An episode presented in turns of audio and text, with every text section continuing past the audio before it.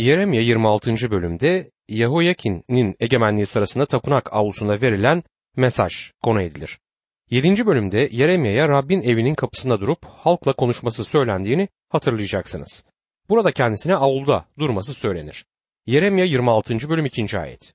Rab diyor ki, Rabbin tapınağının avlusunda dur.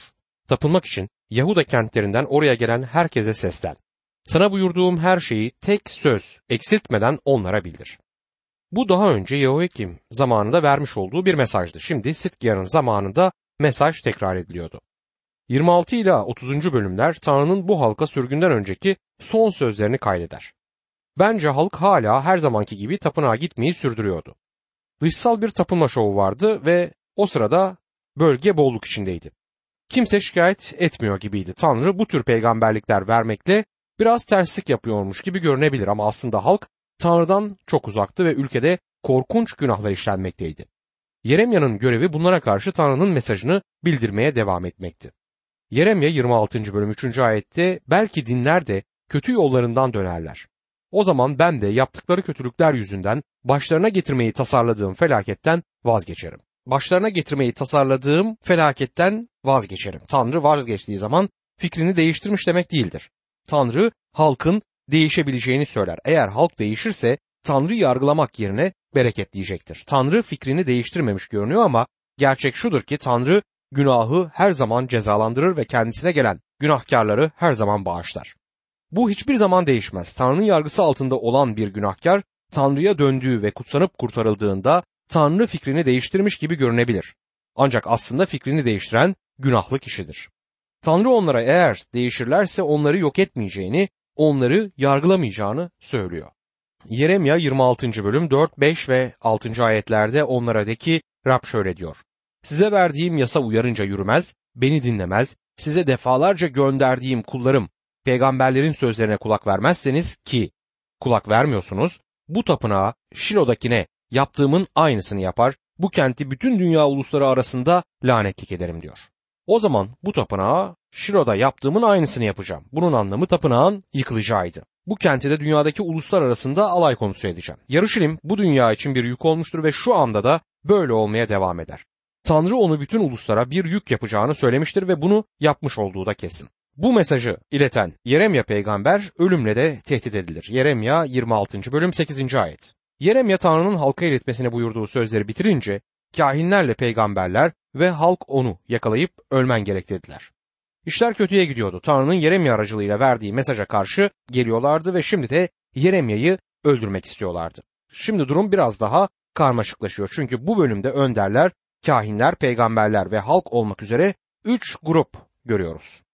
Yeremye 26. bölüm 11. ayette bunun üzerine kahinlerle peygamberler önderlere ve halka bu adam ölüm cezasına çarptırılmalı dediler. Çünkü bu kente karşı peygamberlik etti.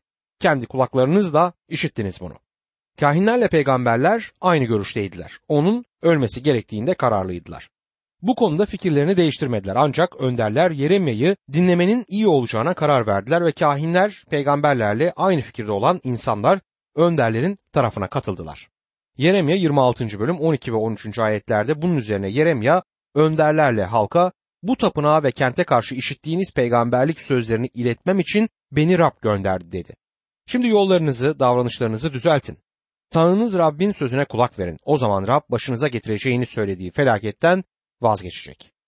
Tanrı'nın onlara kendilerini neden yargıyla tehdit ettiğini açıkça bildirir. Yeremye kentin ve tapınağın yıkılacağını söylediğinde bunun bir küfür kabul edildiğini anlamalıyız. Yeremya sapmış birisi olarak damgalanmıştı. Sahte peygamberler Tanrı'nın tapınağının yıkılmasına asla izin vermeyeceğini söylüyorlardı. Burası onun tapınağıydı. Yarışilim onun şehriydi. Tanrı böyle bir şey olmasına izin vermeyecekti. Yeremye ise tamamıyla hatalısınız. Dini ahlaktan ayırıyorsunuz diyor. Bu düşüncelerde çok muhafazakar olan pek çok insanın sorunudur. Tanrı sözünü neredeyse bir put haline getirirler. Doktrinlerde benden daha muhafazakar olan başka kişiyi azdır. İnsanlar çok fazla muhafazakar olduğumdan geriye doğru eğildiğimi söylüyorlar ancak imanınız ne kadar muhafazakar olursa olsun ahlaksallığı imanınızdan ayırmanın tamamıyla yanlış olduğunu söylemek isterim. Kişi dini ve Tanrı sözünü bir tür muska haline getirebilir. Bu bir tehlikedir. Bu da bana gömlek cebinde küçük bir incir taşıyan askerin hikayesini hatırlatıyor. mermi gömlek cebindeki İncil'e çarpıp hayatını kurtarmış. Ama oradaki kitap İncil olduğu için mermiyi durdurmamıştı. Orada bulunan herhangi bir kitap da bu mermiyi durdurabilirdi. Tanrı sözünü bu tür bir fetiş haline getirmek akıllıca değildir. Sevgili dostum, yaşam biçimimiz Tanrı sözünün öğrettiklerinden farklı olup da hala Tanrı'nın bereketlerini bekleyemeyiz. Bu sahte peygamberlerin yaptığı şeydi. Ve günümüzde birçok kişi doktrin bakımından muhafazakar olduğum için bana bir zarar gelmez diye düşünüyor ama gelebilir. Sizler ve ben Tanrı'dan uzaklaştığımızda Tanrı bizleri yargılayacaktır. Kahinlerle peygamberlerin Yeremya'yı öldürmek konusundaki fikirlerini değiştirmemelerinin ne kadar ilginç olduğuna dikkatinizi çekmek isterim. Önderler değişmişti ve Yeremya'nın hayatını kurtaran da buydu. Önderler onu dinlemeye razıydılar. Kendi hayatımda da yaşadığım gibi ruhsal otorite yoz ve aşağılık bir hale geldiğinde bunun kötülüğü politikacıların yozlaşıp aşağılara gelmesine neden olduğu kötülükten daha büyüktür. Devlet yetkilileri kötü olduğunda bu kötüdür ama dinsel otorite kötü olduğunda bu çok çok daha kötüdür ve sonuçları da kötü olur. Rab İsa'yı çarmıhta ölüme gönderenlerin kahinler olduğunu size hatırlatayım. Onun ölmesi gerektiğinde ısrar edenler dinsel liderlerdi. Halkı çarmıha gerilsin diye bağırmaya ikna edenler yine onlardı ve Yeremya'nın zamanında da onu öldürmeye kararlı olanlar dinsel önderlerdi. Bu da bir başka aldatıcı kavramı ortaya çıkartmaktadır. Halkın sesi Tanrı'nın sesidir diye bir söz var. Batı dünyasında özellikle de Amerika'da buna inanan pek çok insan var. Halkın görüşünü otorite olarak kabul ediyor bu insanlar ancak kalabalık bir televizyon kişiliğini bırakıp diğerlerini izleyen dönek bir gruplar aslında. Bir adamın karizması varsa dünyanın en akılsız adamı bile olsa ve yaşamı tamamıyla yoz bile olsa onu onurlandırıyorlar. Halkın sesi otorite olarak kabul edilebilecek en kötü temeldir. Dünyanın İsa Mesih'i seçerek ona mevki vermesine izin vermediği için Tanrı'ya teşekkür ediyorum. Eğer Tanrı bunu halkın oylamasına sunsa İsa Mesih hiçbir zaman krallığına giremezdi. Tanrı'nın asiliği bastırmak için İsa Mesih'i bu dünyaya göndereceğinden ötürü de seviniyorum. Yahuda krallığının son sıkıntılı günlerinde Tanrı halkın, önderlerin, kahinlerin ve peygamberlerin hatalı olduğunu söylüyor. Yeremye kendinden emin bile değil. Tek emin olduğu şey Tanrı sözünü bildirdiğidir. Tanrı sözü tek ve son otoritedir. Günümüzde insanlar burçlara ve yıldız fallarına yöneliyorlar. Bunun ne kadar doğru olmayan bir şey olduğunu daha önce belirttik ama son otorite olduklarını düşünen bazı Hristiyanları da görüyoruz. Bunlar sık sık da vaizler ve önderler arasından çıkar. Yeremya'nın bu kitabı için çok minnettarım. Bana çok fazla yardımı var. Çünkü Tanrı sözünü ne kadar çalışırsam onun hakkında ne kadar az bilgim olduğunun bilincine de varıyorum. Bu kadar çok insanın her şeyi bildiklerini ve son otorite olduklarını düşünmeleri de beni rahatsız ediyor. Sokrates'in Atina'daki en bilgi adam olduğunu söylediğinden söz etmiştim. Böyle bir iddiayı neye temel alarak yaptığı sorulduğunda bilgeliğinin hiçbir değeri olmadığını fark ettiği için en bilgi adam olduğunu söylemişti. Bugün bulunabileceğim en büyük iddia Tanrı sözü konusunda cahil olduğumdur. Yazarı bilinmeyen bir şiir okuyacağım şimdi size ve bu şiir bunu çok güzel dile getiriyor. Bilinmeyen ve bilmediğini bilmeyen aptaldır. Ondan uzak durun. Bilmeyen ve bilmediğini bilen çocuktur. Ona öğretin. Bilen ve bildiğini bilmeyen uykudadır. Onu uyandırın. Bilen ve bildiğini bilen bilgedir. Onu izleyin diyor bu şiirde. İlk üç cümleyi kabul edeceğim ama sonuncusunu kabul etmiyorum. Çünkü bildiğimizi sanmıyorum. Yeremya da böyle düşünüyordu. Bütün bildiği Tanrı sözüdür. Sahte peygamberler hiçbir şey olmayacağında ısrar ettikleri halde Yeremya Tanrı'ya inanır ve bir şeyin olacağını bu halka bildirir. Yeremya 27. bölümde Babil kralına teslim olmaları gerektiği mesajının yine bütün uluslara gitmesi gerektiğinin altı çizilir. Bu mesaj canlıdır. Yeremya 27. bölüm 2 ve 3. ayetlerde Rab bana dedi ki kendine sırımla bağlanmış tahta bir boyunduruk yap. Boynuna geçir. Sonra Yaruşilim'e Yahuda kralı Sitkiye'ye gelen ulaklar aracılığıyla Edom, Moav, Ammon, Sur ve Sayda krallarına haber gönder diyor. Tanrı bu uluslara kendisinin yaratıcı olduğunu ve gücü kime isterse ona vereceğini hatırlatır. Yeremya 27. bölüm 6. ayette ise şimdi bütün bu ülkeleri Babil kralı kulum Nebukadnezar'a vereceğim. Yabanıl hayvanları da kulluk etsinler diye ona vereceğim diyor. Tanrı bu uluslara Babil kralına teslim olmalarını çok açık bir şekilde söylediği halde uluslar itaat etmiyorlar. Onun söylediği gibi yapsalardı binlerce insanın hayatı o dönemde kurtulabilirdi. Yeremya 27. bölüm 8. ayette hangi ulus ya da krallık Babil kralı Nebukadnezer'e kulluk edip boyunduruğuna girmezse o ulusu onun eline teslim edene dek kılıçla, kıtlıkla, salgın hastalıkla cezalandıracağım diyor Rab. Şimdi bir başka sahte peygamberi daha görüyoruz. Boyunduruklar hakkındaki peygamberlik 28. bölümde de devam ediyor. Sahte peygamberlerden biri olan Hananya, Yeremya'nın peygamberliğini yalanlıyor ve Tanrı'nın gerçek sözünü verdiğini iddia ediyor. Yeremya 28. bölüm 2, 3 ve 4. ayetleri size okuyorum.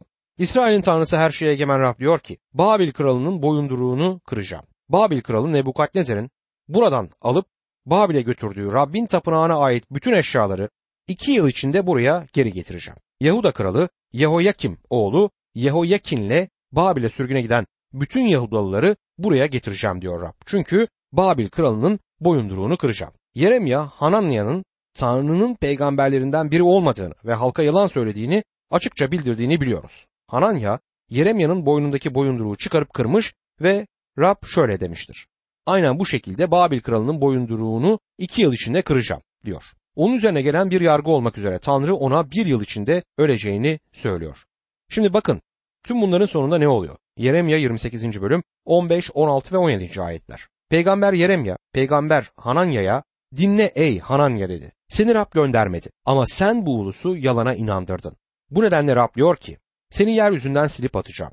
Bu yıl öleceksin çünkü halkı Rab'be karşı kışkırttın. Peygamber Hananya o yılın 7. ayında öldü. Aynen Tanrı'nın söylediği gibi öldü. Bunun insanları uyandıracağını ve bakın Yeremya'nın söylediklerinin hepsi olup bitiyor. Bize Tanrı'nın sözünü veren o diyeceklerini düşünürsünüz değil mi? Ancak ikna olmuş değiller ve Tanrı sözüne karşı asilik etmeyi sürdürüyorlar. Yahuda yanlış sesleri dinledi ve insanoğlu da aynı şeyi yaptı ve halen de yapmaktadır. İkinci Dünya Savaşı'ndan beri dünyada gerçek anlamda iyi, dürüst bir lideri göremiyoruz. Bir keresinde birisi büyük bir İngiliz hukukçusuna ki bu hukukçunun ismi Gladstone'dur, büyük bir devlet adamının nasıl belli olduğunu sormuş. Kendisi şu yanıtı veriyor. Büyük bir devlet adamı Tanrı'nın bundan sonraki 50 yıl boyunca hangi yöne gittiğini bilen adamdır. Şimdi günümüzde insanlık aşağıya iniştedir. Tıpkı Yahuda'nın düşüşü gibi. Tanrı sözünü dinlemeyi reddediyoruz. Yeremya 29. bölüme Yeremya'nın cesaret verici mektubu ismini vermemiz uygun olur. Yeremya 29. bölüm 1. ayette peygamber Yeremya'nın sürgünde sağ kalan halkın ileri gelenlerine, kahinler ve peygamberlere ve Nebukadnezer'in Yarışilim'den Babil'e sürdüğü bütün halka Yarışilim'den gönderdiği mektubun metni aşağıda yazıldır diye başlar. 29. bölüm Yeremya'nın Yehoakin kralken sürgüne götürülen halka 2. Krallar 24. bölüm 10 ila 16. ayetler arasında yazdığı mektubu kaydeder. Yahuda'nın tamamının sürgüne gönderilmesi 11 yıl sonra tamamlanmıştı. 2. Krallar 25. bölüm 1 ila 7. ayetler arasında Sitkia'nın krallığının 9. yılında 10. ayın 10. günü Babil kralı Nabukadnezer bütün ordusuyla Yarışilim'in önlerine gelip ordugah kurdu. Kentin çevresine rampa yaptılar. Kral Sitkia'nın krallığının 11. yılına kadar kent kuşatma altında kaldı. 4. ayın 9. günü kentte kıtlık öyle şiddetlendi ki halk bir lokma ekmek bulamaz oldu. Sonunda kentin surlarında bir gedik açıldı. Kildaniler kenti çepeçevre kuşatmış olmasına karşın bütün askerler gece kral bahçesinin yolundan iki duvarın arasındaki kapıdan kaçarak Arava yoluna çıktılar. Ama Kildane ordusu kralın ardına düşerek Eriha ovalarında ona yetişti. Sitkia'nın bütün ordusu dağıldı. Kral Sitkia'ya yakalanıp Rivla'da Babil kralının huzuruna çıkarıldı ve hakkında karar verildi. Sitkia'nın gözü önünde oğullarını öldürdüler. Kendisinin de gözlerini oydular, zincire vurup Babil'e götürdüler diyor bu metinde. Tanrı'nın onlara talimatları şöyleydi. Yeremya 29. bölüm 4, 5 ve 6. ayetlerde. İsrail'in tanrısı her şeye egemen Rab, Yarışilim'den Babil'e sürdüğü herkese şöyle diyor. Evler yapıp içinde oturun, bahçe dikip ürününü yiyin. Evlenin oğullarınız kızlarınız olsun. Oğullarınızı kızlarınızı evlendirin. Onların da oğulları kızları olsun. Orada çoğalın azalmayın. Yani Babil'e yerleşin diyor Tanrı. Her an salı verileceğinizi düşünmeyin. Geleceğiniz için planlar yapın, evlenin ve evler kurun. Çünkü orada çok uzun bir zaman kalacaksınız demektedir. Yeremye 29. bölüm 7. ayette ise sizi sürmüş olduğum kentin esenliği için uğraşın. O kent için Rabbe dua edin çünkü esenliğiniz onunkine bağlıdır diyor. İçinde yaşadığınız kentin iyiliği için çalışın ve o kent için dua edin. Asilik edip isyanlar çıkartmamaları gerekiyordu. Yerleşip yasalara uyan vatandaşlar olmaları gerekiyordu. Yeremye 29. bölüm 10. ayette Rab diyor ki Babil'de 70 yılınız dolunca sizinle ilgilenecek, buraya sizi geri getirmek için verdiğim iyi sözü tutacağım. Tanrı onlara sürgünde olacakları yılların sayısını tam olarak söylemektedir ve bundan sonra da onları terk etmeyeceğini, onları kendi ülkelerine geri getireceğine dair onlara güvence verir. Ama sahte peygamberler yalanlar söylemeye devam etmektedir. Babil'de Yeremya'nın mektubunu Tanrı'dan bir mesaj olarak kabul etmeyen sahte peygamberler vardı. Yaruşilim'e Tanrı'nın yeni bir kahin atadığını ve Yeremya'nın susturulması gerektiğini söyleyen bir mektup yazdılar. Yeremya 29. bölüm 30, 31 ve 32. ayetlerde bu mektubun özetini görüyoruz. Rab Yeremya'ya şöyle seslendi. Bütün sürgünlere şu haberi gönder. Nehelamlı Şemaya için Rab diyor ki, madem ben göndermediğim halde Şemaya peygamberlik edip sizleri yalana inandırdı, ben de Nehelamlı Şemaya'yı ve bütün soyunu cezalandıracağım. Bu halkın arasında soyundan kimse sağ kalmayacak. Halkıma yapacağım iyiliği görmeyecek diyor Rab. Çünkü o halkı bana karşı kışkırttı. Tabii ki Tanrı bu sahte peygamberlere karşı yargısını bildiriyor. Tanrı tarihte çok etkileyici bir biçimde konuşmuştur. Yahuda'ya olup bitenlerin onların günahlarından ötürü gerçekleştiğini söylemiştir. Günahı Tanrı her zaman yargılayacaktır. Tanrı değişmemiştir. Birçok insan İncil'deki Tanrı'nın eski antlaşmadaki Tanrı'dan farklı olduğunu düşünmekten hoşlandığını biliyoruz. Tanrı aynıdır. Bir damla bile değişmemiştir. İhtiyarlayıp eskimez. Yeni bir şey bile öğrenmez. Aynı Tanrı'dır. Tanrı tarihte konuşmakla kalmamış, sözünde de konuşmuştur. İncil'de 2. Petrus 1. bölüm 20. ayette şöyle okuyoruz. Öncelikle şunu bilin ki kutsal yazılardaki hiçbir peygamberlik sözü kimsenin özel yorumu değildir. Öncelikle şunu bilin ki bunlar temeldir diyor. Birinci sınıfta öğrenmemiz gereken nokta budur. Bu ayetin iki türde yanlış anlaşılma biçimi bulunur. Bunlardan biri peygamberlik çalışması yaptığınızda peygamberlerin tümünü göz önünde bulundurmanız gerektiğidir. Bir peygamberliği diğerlerini dışlayarak kendi başına ele alamazsınız. Bu doğru bir sözdür ama bu parçanın öğrettiği şey bu değildir. Sonra peygamberliği tek başınıza yorumlamaya hiçbir hakkınız olmadığını söyleyenler de bulunur. Bu anayasanın bana tanıdığı temel haklara aykırı olmakla kalmaz. Tanrı'nın bana vermiş olduğu özgür iradeyi de ortadan kaldırır. Petrus'un söylediği bu değildir. Petrus Tanrı'nın vahyinin son sonucundan söz eder. Sözünü ettiği şey onun çıkışıdır. Kutsal yazılardaki hiçbir yazı ilk yazıldığında özel bir şekilde yorumlanmamıştı. Eski zamanlarda yazan ve konuşan peygamberler size gözlemlerinin sonuçlarını vermiyorlardı. Tanrı'nın kendilerinden söylemelerini istediği şeyleri aktarıyorlardı. Sizler ve ben Tanrı sözüne yaklaştığımızda yerde tozların içinde yatmaya hazır olduğumuz bir noktaya gelmeliyiz. Sadece birer hiç olduğumuzu, günahkar olduğumuzu kabul etmekten bahsetmiyorum. Kendi görüşlerimizi, kendi irademizi ve kendi bakış açımızı yere yatırmaya da hazır ve razı olmalıyız. Bunların hepsini yere bırakıp Tanrı'nın ne söylediğini dinlemeliyiz. Bu Yeremya'nın zamanındaki peygamberlerin, kahinlerin ve önderlerin sorunuydu. Günümüzde bizim de sorunumuz budur. Herkesin kendi küçük görüşü var. Herkes kendi küçük işini yapıyor. Kendi küçük protesto pankartını taşıyor ama bütün bunları sınırlı bir bilgiyle yapıyor. Tanrı bütün bilgiye sahiptir. Bütün gerçekleri bilir. Bütün geçmişi ve bunların temelini bilir. Bazı insanların oturup onu eleştirmeye cüret ettiklerini düşünmek inanılmaz geliyor bana. Küçük adam ayağa kalkıp eğer Rab sen oradaysan ki orada olduğundan emin değilim. Ben ikna edilmesi çok zor bir adamım çünkü dev bir zekam var ve benim zekam orada olmayabileceğini söylüyor. Ama eğer oradaysan sana sadece hatalı olduğunu söylemek istiyorum der. Dostum bu büyük bir kibirdir. Eğer küçücük bir karınca evime girip oturduğum koltuğa tırmanıp bak bu evi yaptırmış olduğun biçimi beğenmiyorum. Çiçeklerini ve bahçendeki ağaçları ekme biçiminde beğenmiyorum. Ve yediğin yemekleri de beğenmiyorum derse ona ne yaparım biliyor musunuz? Onu elimle yere atar ve üzerine basarım. Ve bu o küçük karıncanın sonu olur. Ama Tanrı insanlara karşı lütufkardır. Bizim üzerimize basmaz, bize her zaman ikinci bir şans tanır. Yeremya 30. bölüm gelmekte olan büyük sıkıntıyı konu eder. 30 ila 39. bölümler Yeremya kitabının 4. ana bölümünü oluştururlar. Ve İsrail'in 12 oymağının geleceği ve Yahuda'nın yaklaşan sürgünü hakkındaki peygamberlikleri içerirler. Bu bölümdeki peygamberlikler kronolojik sıralamayla verilmemiştir. Bu bölümdeki mesaj Yeremya'dan Yahuda'ya yaşadığı en karanlık günlerde gelir. Hiçbir zaman cesaret verici, harikulade bir mesaj vermediği kadar karanlık olmadı aslında. Durum şudur. Nebukadnezar'ın ordusu Yarışilim'in surları dışında ve adam ciddi. Bu kez şehri yakıp yıkacak ve tapınağı da yakacak. Yeremya tutuklanıp hapse atılmıştır. Resmen artık tutukludur. Yani cezaevinde. Sahte peygamberlerle çatışmasının üzerinden 7 sene geçmiştir. Olaylar sessizce gelişir ancak her geçen gün Yeremya'nın mesajının doğruluğu da ortaya çıkmaktadır. Sahte peygamber Hananya Babil'in gücünün 2 yıl içinde yok edileceğini söylemişti. 7 yıl geçmiştir ve Nebukadnezar şehir surlarının dışındadır. Gücü kırılmayacaktır. Bunun yerine kendisi Yaruşilim'i kırıp dökmek üzeredir. Rabbin evindeki kaplar yeniden yerlerine konulmayacaktır. İşler kötüye, daha da kötüye gitmektedir. Tavadan kaçmak isterken ateşe düşmüşlerdir. Yahuda ulusunun yaşamı düşüştedir. Yarışilim Babil'in gölgesinde olarak Tanrı'nın peygamberi, Tanrı sözünü dinlemeyi reddeden, günah işlemekte olan bir ulusun asi ruhu yüzünden hapistedir. Durum daha karanlık olabilir mi? Yüreği çaresizlikle dolduracak daha kötü bir durum düşünebiliyor muyuz? Buna karşın bu sırada Yeremya'nın mesajının peygambersel notu devletin önemli yerlerinde duyulmuştur. Artık alçak bir sesle şarkı söylemez. Bundan böyle yüksek sesle bağıracaktır. Yükseklere bu ses de ulaşacaktır. Karanlıktan ışığa çıkmıştır peygamberliği. Gece gelmektedir ama sabahta gelecektir. Yeremya 30. bölüm 1 ve 2. ayetlerde Rab Yeremya'ya şöyle seslendi.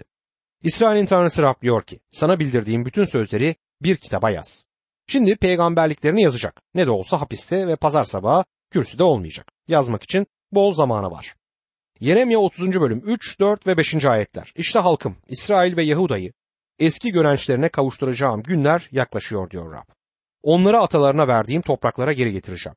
Orayı yurt edinecekler diyor Rab. İsrail ve Yahuda için Rabbin bildirdiği sözler şunlardır. Rab diyor ki korku sesi duyduk, esenlik değil dehşet sesi. Halkın Yeremya'dan esenlik olmayacağı hakkındaki mesajı aldıklarına emin olabiliriz. Sahte peygamberler esenlik esenlik dediler ve esenlik diye bir şey gördüğümüz gibi ortada yok. Yeremya 30. bölüm 6 ve 7. ayetlerde. Sorun da görün. Erkek çocuk doğurur mu? Öyleyse neden doğuran kadın gibi? Her erkeğin ellerini belinde görüyorum. Neden her yüz solmuş? Ah ne korkunç gün. Onun gibisi olmayacak. Yakup soyu için sıkıntı dönemi olacak. Yine de sıkıntıdan kurtulacak diyor. Yeremya, Yaşaya dahil diğer peygamberlerin sözüne ettiği Rabbin büyük gününün geldiğini görür. Bunun ışık değil bir karanlık günü olacağını, insanların gün ışığının parlaklığını görmeden önce büyük sıkıntının gecesinden geçeceğini söylüyor. Aslında Tanrı bu daha bir şey değil. Büyük sıkıntı dönemi sizin şimdi yaşadıklarınızdan çok daha kötü olacak diyor. Şimdi gelmekte olan krallıkla ilgili peygamberlikleri göreceğiz. Yeremya 30. bölüm 8 ve 9. ayetlerde o gün diyor her şeye egemen Rab. Boyunlarındaki boyunduruğu kıracak, bağlarını koparacağım. Bundan böyle yabancılar onları kendilerine köle etmeyecekler. Onun yerine tanrıları Rabbe ve başlarına atayacağım kralları Davut'a kulluk edecekler. Bu korkunç sıkıntı zamanından çıktıktan sonra İsrail halkı kendi ülkesine geri dönecektir. Krallık çağına girdiklerinde Davut ölümden dirilecek ve onları yönetecekti. Yeremya 30. bölüm 18. ayette raplıyor ki Yakup'un çadırlarını eski gönencine kavuşturacağım. Konutlarına acıyacağım. Yarışilim höyük üzerinde yeniden kurulacak. Saray kendi yerinde duracak. Bu Rabbin kesin bir vaadidir. Bütün bunlar ne zaman gerçekleşecek? Yeremya 30. bölüm 24. ayet. Aklının tasarladığını tümüyle yapana dek Rabbin kızgın öfkesi dinmeyecek. Son günlerde bunu anlayacaksınız diyor. Gelecek günlerde ya da son günlerde bu gelecekte gerçekleşecek bir peygamberliktir. Günümüzde de hala gelecek olan krallık çağından söz etmektedir.